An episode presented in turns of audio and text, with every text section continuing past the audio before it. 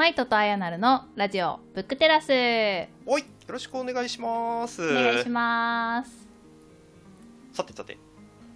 今回はじゃあ、えー、と実はあの何回か収録はしてるんですけどあの、うん。フッカーさんの回の受けを全然やっていないのでまずそこからいきましょう、うんうん、そうですね。3回目ぐらいに配信されていたフはい。フッカーさんゲスト会。はい。はい、まあ、まずちょっとあのいなくてすいません、はい大事なとこからいきましょうか、じゃあ、はい、初のゲスト会にして、はい。まさかのパーソナリティ1名欠席っていう事件が はい。起こってしまったんですけれども、はい。ちょっとリスケせずにねあもそうああそこで収録していただいたのには理由がありまして、はい。はい、これちょっと電波に載せるの初ですけれども、はい。えー私妊娠いたしました。はい。はい、というわけで、はい。ちょっと、まあ、つわりが当時ひどくて、はい。とてもリスケもできないぐらいの 体調だったので、はい。もうマイトさんにお任せして、まあ、はい。一旦お二人で配信していただいたというはい感じなんですけれども、はい。まあとはいええーとまあ、前はねなんか夜中に3時間とか連続で 6本収録したりはして はい。てそれはちょっとできないけど、はい。まあ自分のペースでちょっとブックテラスは続けていきたいなと思ってます。で最近はねあの夕方とかはい。に収録させてもらってでそうまあ2つか3つずつ、はい。撮って無理ない範囲でそうそうそうそう。そうという感じあでの最近収録時間が変わった理由も実はあの、うん。物価あのミートアライブにあの2人で行った理由も実はそこだったりしましたね。そうなんです。ミートアライブもねもう前日まで行けるかどうかわからないってはい。はい。言いながら、でも深井さんに会いたいって言ってもう体を張ってはい。電車で吐きそうになりながら行きましたけど。はい。そはい。そこで何やったかははね。あの、はい、過去回を聞いてくださ あいそうですね。はい、めちゃめちゃ再生回数多いんでなんかこれやっぱり事前に言ってただけであって。えー帰りはねもう母に迎えに来てもらって、はい。母とマイトさんが対面するっていうそうそうそうこともねあったりそうなんです。しましたね。はい、いろんなことが起きましたあの日は。はい。はい。まあ、そんな感じですが、はい。まあちょっと元気なね赤ちゃんをはい。産めるように頑張りつつ、はい。まあ、今後もねブックテラスを続けていくし、はい。まあ、あとなんか育児の本とかね多分今後 入ってくるとはい。思いますので、はい。お楽しみに。はい。はい。はい。はい。ちなみにフッカーさんの配信聞いてどうでした？いやーよかったですね、はい。まず、まあえっと1本目が、はいはい。あの私に本紹介してくれてあれ嬉しいですね なんかみんな紹介してって思っちゃった。うん。なんかこうしかもブックテラスめっちゃ聞いてくれてるのがそ分かってうはい。なんかそのあやなるさんが手触りがいい本がいいって言ってたんでって そのおすすめの本を選んできた理由がすごい事細かにブックテラス聞いてくれてるなっていうのが伝わってきて、はいなんか帯が松村圭一郎先生だったんで そのなんか松村先生好きでしょっていうのプラス帯とかで選ぶでしょみたいなところまで 分かってくださってる感じがめちゃめちゃ嬉しかったです。あー もう都合を抑えすぎです。もううん。さすがすぎる。本当にマイトさんに勧めてた本も面白かったですね。はい、読書とは何か。もうあの本っていうよりもそのタイトルだけであんだけ喋れるものを持ってくるっていうことのやっぱすごいですよ、確かに確かに。うんうんうん。はいであと後編の方は、はい。まあその読書会のプロならではの,、はい。あの読書を身近にする工はい。夫のお話で,、はい。でまあ、やっぱり私は、まあ、読書会はそこまでやってないけど、あのイベント運営とかうんうん普段やってるので、その運営側の目線とか気配りとかっていうのをすごい、あのケアされてるっていうことを聞けて勉強になったし、あと3つ目のあの読書会の後に本屋に行くのが はい。おすすめみたいなのがすごいいいなって思って。いやそれやったことなかったわって。でも本好き同士でうん。本屋行ったら絶対楽しいですもんね、あそれ間違いないですね。本屋ってはい。あんまり人と行ったことなかったけど、ううん。うん。なんか行きたくなりましたあの話聞いてたそうらですね、うん。僕もなんか感覚的には本屋は自分のペースで自分でのんびり見たいっていう方が強かったんだけど、言われてみればなんかこういうの本見つけたよとかっていうのを聞いて分かったそっち行くって言ってそこ見て確認するみたいな ね。ね、いうのはやってみたいですね。うん。はい。私もまあよく主人と2人ではい。丸善行く、東京駅の丸善行くのが 結構なんかはい。23か月に1回のイベントみたいな感じになってるんですけはいはいど大体なんか2人でうん。あの自分の好きなコーナー向こうは理系私は文系で分かれてうん。でその後こうこんな本見つけたよみたいな感じで 集まってうん。話すのがすごい楽しいんです。やってるじゃん。そう。そう、まあ、主人とはやってるんだけどあのあの楽しさを別に、うん。この2人じゃなくても、うん。いろんな人とやってもうん。楽しそうだなっていうの確かに。がなんかふふっかさんの話でイメージできて、うん。やりたくなりました、間違いないそれは。はい、ちょっと子供生まれたら、はい。フッカーさんの読書会行きたいですね。ああいいですね。はい、ね。ぜひぜひ今回のお題。はい、うん。読書を身近にする工夫シリーズ。そうですね。また私たちではい。改めて、はい。やりたいと思別のいます。工夫を話していきましょう。はい。はい。今回は読書スランプ脱出法、はい。まさにはい。陥ってましたから、私スランプ。ですよね。うーん、なんかまあ4月に3週間や休み取って、はい。あ沖縄に行って、うんうん。であの間ん沖縄にいる間全然本を読んでなかったんですよね、ん。本屋行ったりとかいう話はしましたけど、うん。ほぼ読んでなくてでうん。それまで毎日欠かさずほぼ読むようにしてたんですよ、もう1ページでもいいから毎日読もう、はいはいはい。今年は毎日読もうみたいな、うん。感じで目標に掲げてやってたんだけど、もう一気に崩れて、うん。本も持ってってたけどやっぱもう読ま,、うん。読まないですね、で帰ってきて読めばいいのに、はい。なんかもうペース崩れちゃうとうん。ダメうで、もんうしばらくダメでしたね、はいはいはい。1ヶ月以上ダメで。で、うん。その後妊娠してつわりひどくて、今やっと回復しうん。うんしてきたその読書のペースが少しずつ戻ってきたんですけど、うん。うんまさにうん。スランプでした、うん。そうね。はい。はい。まあそう言ってたけど僕も実は56月はちょっとスランプでしたちなみに。あそうだったんですか、はい全然読めてないです、まあ、全然それは普段に比べるとってこと？そうですね、まあ、それでもにうん。あの漫画含めて20冊ぐらい読んでましたけどそれでも普段に比べればはるかに少ない、そうですよね、はい、い12か月で20冊ぐらい？あいやいやいや、えっと2か月で3 40冊ぐらいかなそれでもまあ多いけど 普段だったら100冊ぐらいいくもんね。まあまあまあまあ、まあね。目通してるやつもく比べればこれの23倍はいくんだけどこの56月は本当に少なかった。へえどうしたんですか？なんか理由はえっとあね毎年、うん。えっとスランプ的なことはやっぱりあるんですよ。1か月2か月ぐらいは。へえ、うん。ちょっとお休み期間みたいなもうお休み期間で毎年だと12月がスランプなんですよ、僕基本的にはへえあの12月まで頑張って読み切ってで元旦開けてってなってなんかのんびりペースでやってた時に、本が手につかない時期があってだいたい1月2月ぐらいは1か月あたり十十数冊みたいなところからスタートして後半猛ダッシュをかけるみたいなケースがすごく多かったんですけど。そっかそっかあの後半のねランキングに向けてそうそうそうそうあでもこれもこれも読んどきたいみたいなっていうのを。そう そうなんですよ。なんだけど、うんうん。今年は12月はもう12月を引きずってのすごくいいペースでスタートしていてうん。あれ？なんか今年すげえペースいいなって自分でも思ってたら、突然56月にドーンって落ちた そっか。じゃああんまり理由は分からず。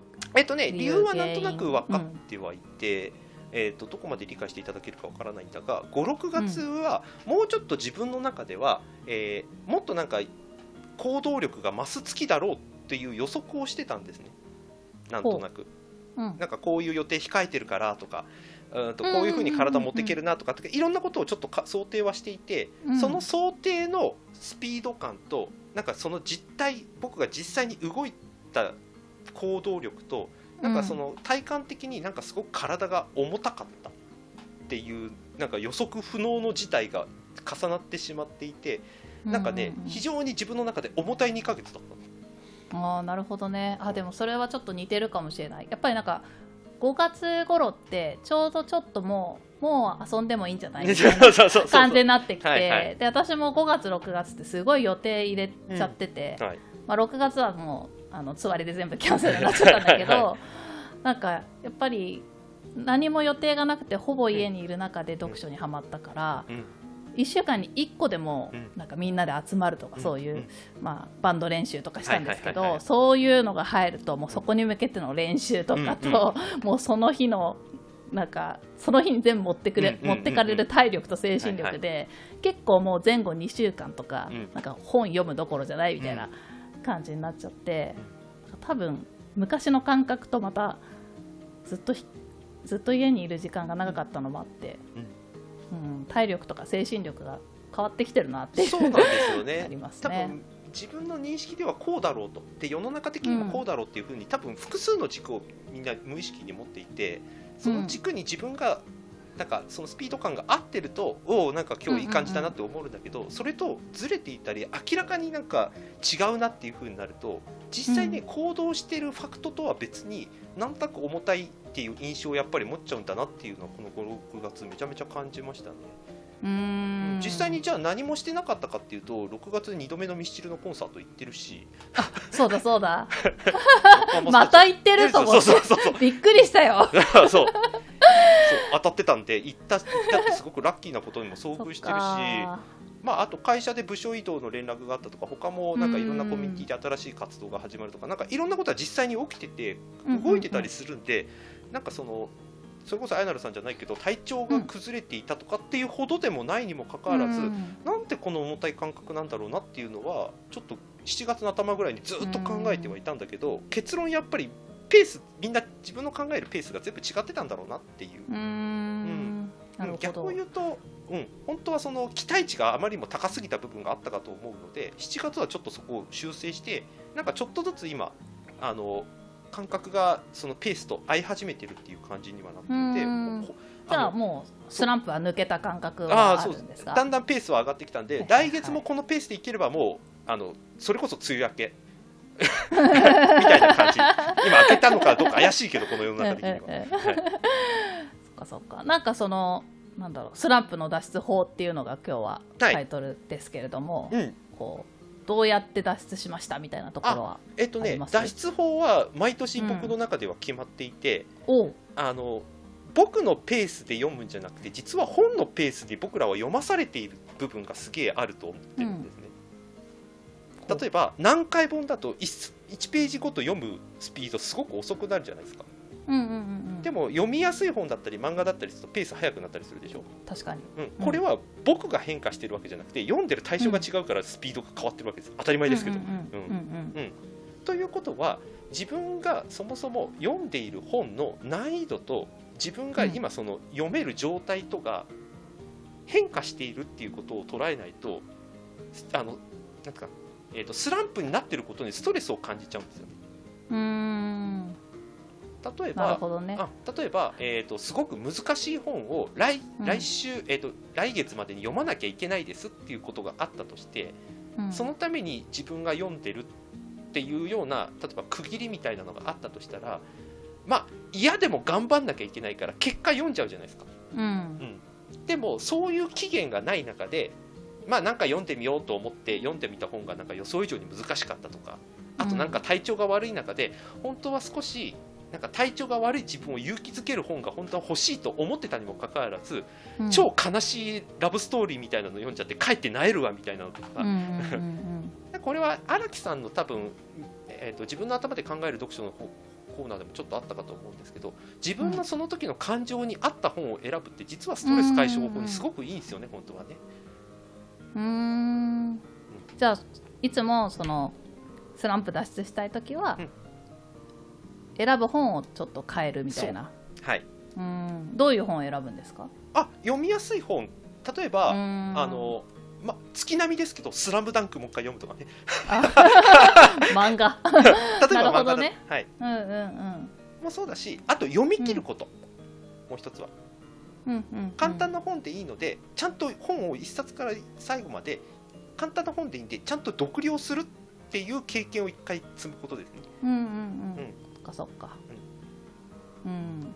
意外とこれが一番大事で、えー、とこれはあくまで僕の多分なんていうかな、えー、と特徴なのかもしれないですけど何か完了するっていうことをなんかすごく意義を感じるような。いや達成感ありますもんね、はい。読み切るとね。そう。難しいんですよ、本読むって本当は。うーんかなんか僕はなんか年間500冊とかって言ってますけど実は、うん、難しいんですよ。結構エネルギー使うんで本は、ううん。だんから一冊読み切る簡単な本でいいんで例えば絵本とかでもいいので読み切るっていううん。ん。経験を積んでそれを記録しておいて月末とかに振り返ってこんなに読めたじゃんっつって。うん感覚的な自分のものはあるけれどもファクトとしてちゃんとこれだけの量できたじゃんっっていうことを後で数字として持っとくことでなんか自然とスランプから抜けていくっていうのが僕のスランプ脱出うーん。なるほど。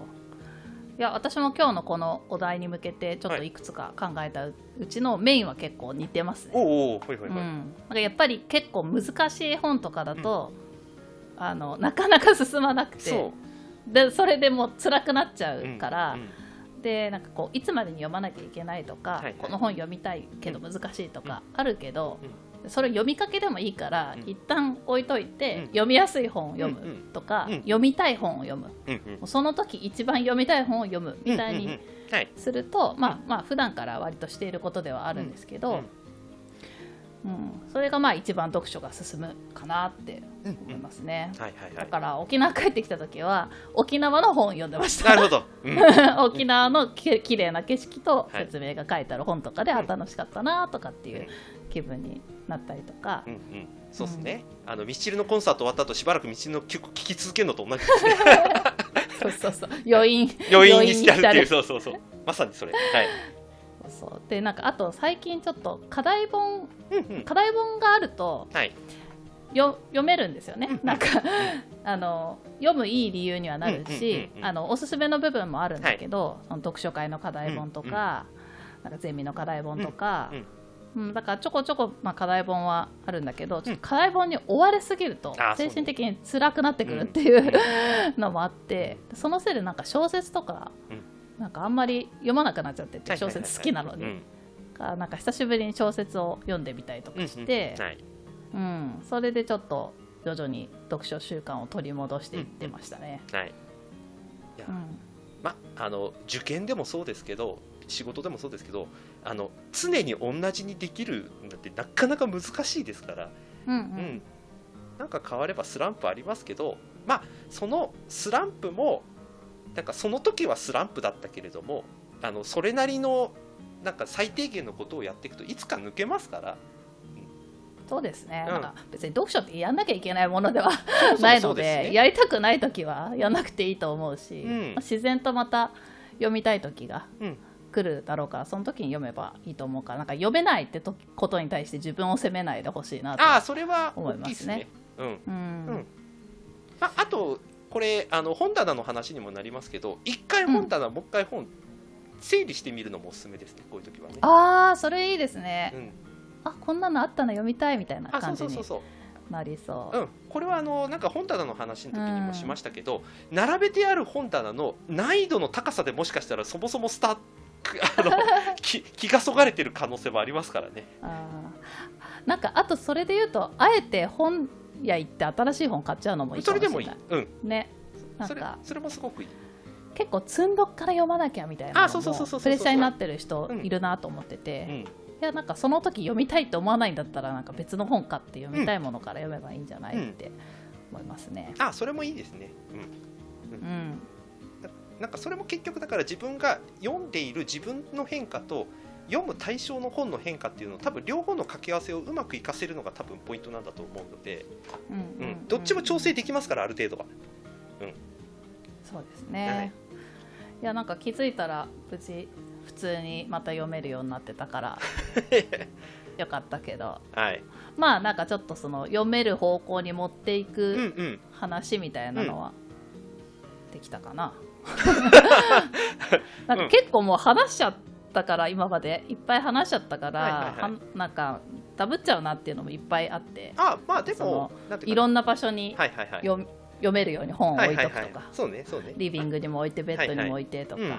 はいよ読みやすい環境を整えるとか、うんうんうん1ページでもいいから読むとか、うんうん。なんかいろいろね思いついたは思いついたけどこれ全部今まで話しちゃったなと思ったんで。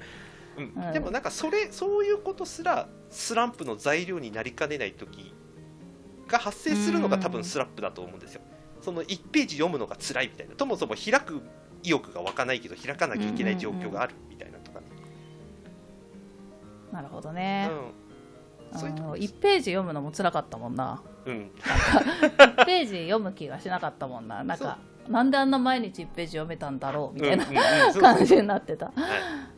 うん。うん。だからなんかそういう時も実はそのどっかおしゃれな喫茶店行って手持ち無沙汰だからなんかそこにある雑誌何気なくペラって読んでみた、うんうん。みたいなことは意外とできたりするんですよね状況によって。そうそうそう。雑誌を買いましたそういえば、うん。うん。うん。なんか雑誌も楽しいですね。ない、そうなんかちょっと気分転換でうん、雑誌いろいろ買って、まあ、また沖縄の雑誌と あとなんか海海のこといろいろ書いてある雑誌と、はいはいはいはい、うんうん、であの喫茶店行って、うん。前田さんに言われたように 買って家に帰る前にうん。喫茶店でちょっとパラパラ見るっていうのやったらすごいよかった。うん、うんうんうん。なんかその変化もあ僕はあるなと。それこそこの前また別のスーパー銭湯行った時にそのスーパー銭湯に行って自由にお読みくださいって言った漫画、ああうん今まであんま読んでなかったなって漫画なのにスッて入ったんでその後また戻ってきてあのレンタルして借りたり買ったりしましたうんうんうん。いいですね。だからまああまり追い込みすぎず、うん。まあでもまた習慣戻したいなって思ったら、うん。なんかそうやって手の出しやすいところかうん。らやっていくといいんじゃないみたいなそうですね。とこが結論かな。はい。それで出しやすい環境を作るためには一回整理整頓してみる。あの何も考えずうんうん。にとりあえず本棚の本全部出してみるとかね。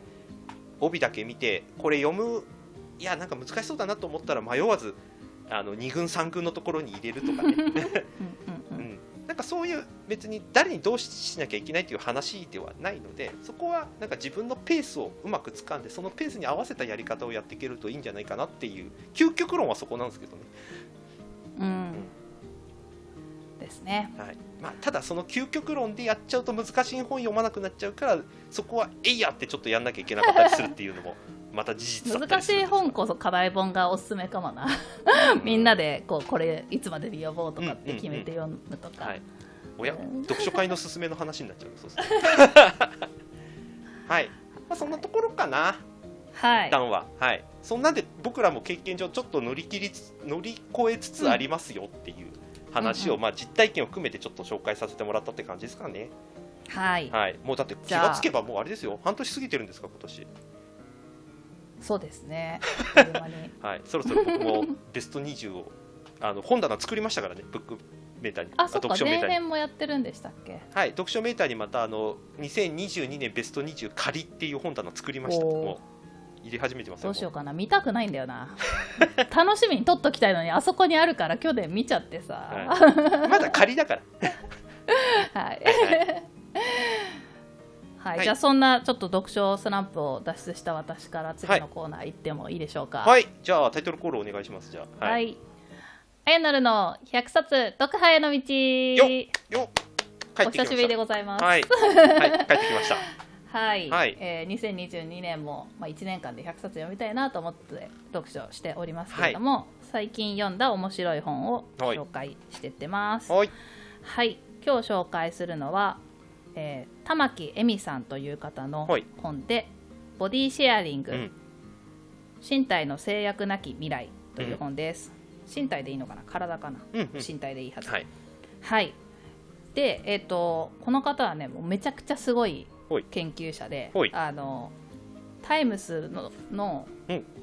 タイムタイム誌の、うんうん。あの、すごい発明ベスト50とかに選ばれてるような研究者の方なんですね。まあ、これからのあの 未来を作っていくような方なんですけれども、で、えっ、と、私がうん。主催しているうん。アジャイルテックエキスポといううん。カンファレンスはい。で登壇していただけないかと全然つながりないのに問い合わせたところはい、登壇していただけることになって、はい。でしかもすごいそのタイミングも良くてですね、はい。今すごいたくさん実はテレビにも出られていたりとか、注目が集まっている方で,、はい。でたまたまこの本も最近はい。出版されて、うん。これはもうお呼びするからには読まなきゃと思って、はい。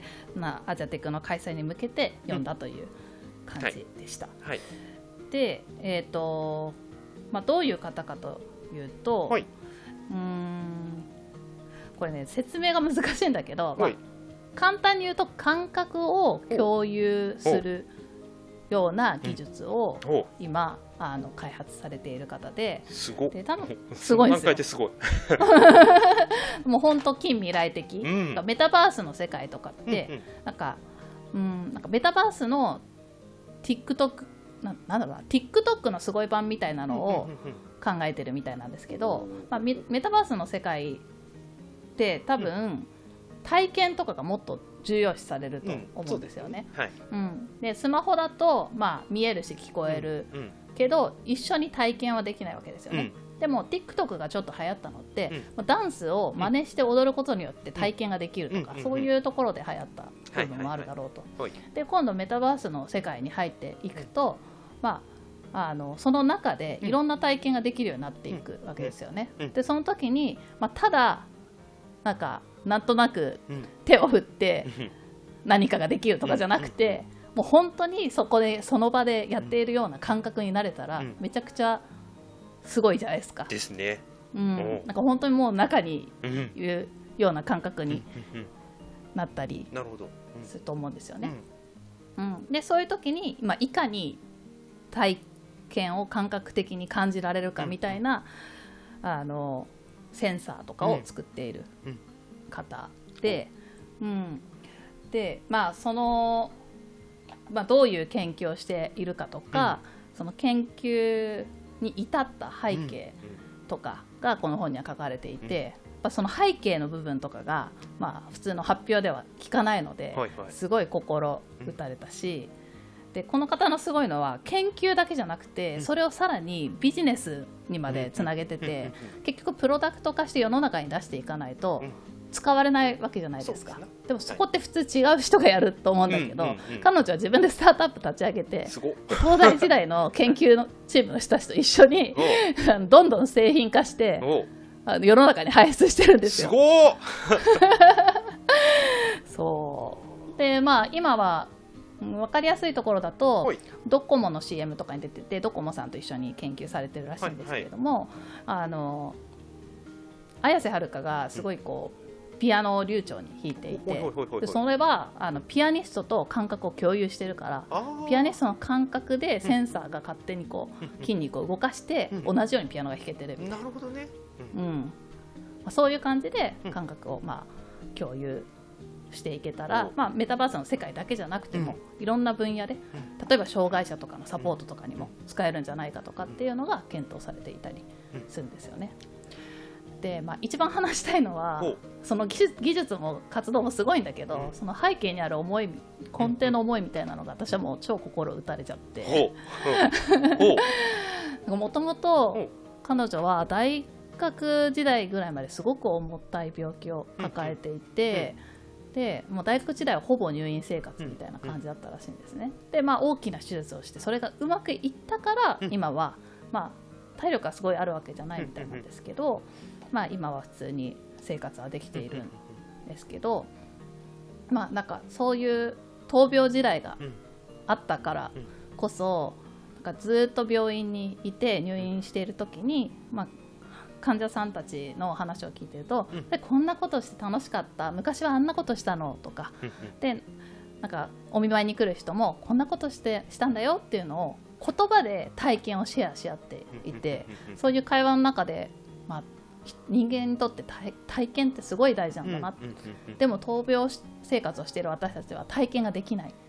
ここに何かこうアプローチしたいっていう思いになったらしくて、うんまあ、どこにいてもできる限り同じような体験ができるためにはどうしたらいいだろうかっていうのを突き詰めた結果今があるらしいんですすっげですよえびっくりだなそそれが。当時琉球大学にいらしはいはたらしいんですけど、そこからなんか最初筑波大のロボットの研究のうん。人がすごい、そこのロボットを触りたいって言って筑波大行って、うん。でその後さらに勉強したいって言ってうん。東京大学の博士課程行って、でその後なんかまあ専門は工学とかだったんだけれども、これって心理学も知らなきゃダメだみたいな、うん。なんかそのかあの認知がどうしてるのかみたいな、ただあの動く手を作るだけじゃなくて、そのセンサーによって動かされた手で触った時にどういうふうに人が認知するのかっていうのを考えるために、まあ、東大の あの認知学の先生のところで勉強したりとか。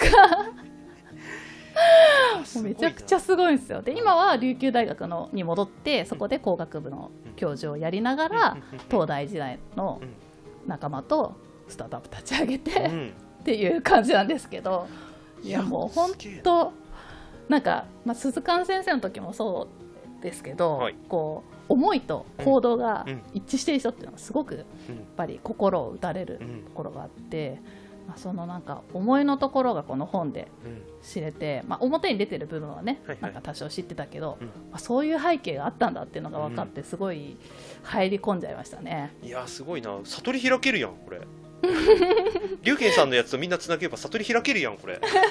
ね。そう。でまあなんかちなみに帯は、はい。細田守監督が推薦してます。テクノロジーの最前線ですって言ってここの表紙がすごい可愛いんですよ。あ本当だ。う、うんん。本当だ。ぜひ皆さん見てみてください。ボディシェアリング。う。んい。いですね、うん。以上です。はい、いやーままたなんかコミュニケーションの壁をなんか超えるような技術がうん、いできてきてるっていうのはいいですね。やワクワクしますね。なんかメタバースってあんまりみんなイメージが湧かない人もいると思うんですけれども、なんかいろんなこういう具体的な話を聞くとどんなことができるんだろうっていうのを、まあ本の中にはもっと具体的にこんな体験ができるとか書いてあって、うん、なんか YouTube とかでもねいろいろな話が見れたりしますけど、うんちょっとイメージ湧かない人はそうやって触れるとあこんなことができるんだっていうので、うん夢が広がると思います。そうですね。うん。面白そう。それはちょっと読んでみよう。うんはい。はい、はい。じゃあ、じゃあこんなところで。はい。もう話し切ってふーってなっちゃうはい 出し切った感。ね。はい。今日はこんなところで はい。じゃあ、今日のブックテラスはここまで。じゃあ、皆さんありがとうございました。ありがとうございました。